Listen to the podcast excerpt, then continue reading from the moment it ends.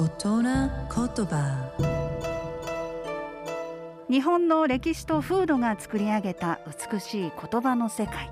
その一言に豊かな情緒を感じその一言で自然や人の世を表現。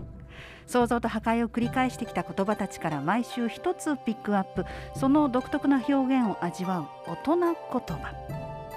今週の大人言葉は柳に雪折れなしこうしなやかな柳の枝は雪が降ってもその重みに耐えて折れることがありません。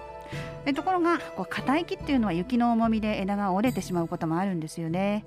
ということから、まあ、柔軟なものは一見弱々しく見えるけれどももうむしろ強直なものよりもよく苦難に耐えることの例えです、まあ、確かにこう柔軟な考えをしてるといろんなことに対応できたりしますもんね。美しい日本語を味わう大人言葉でした。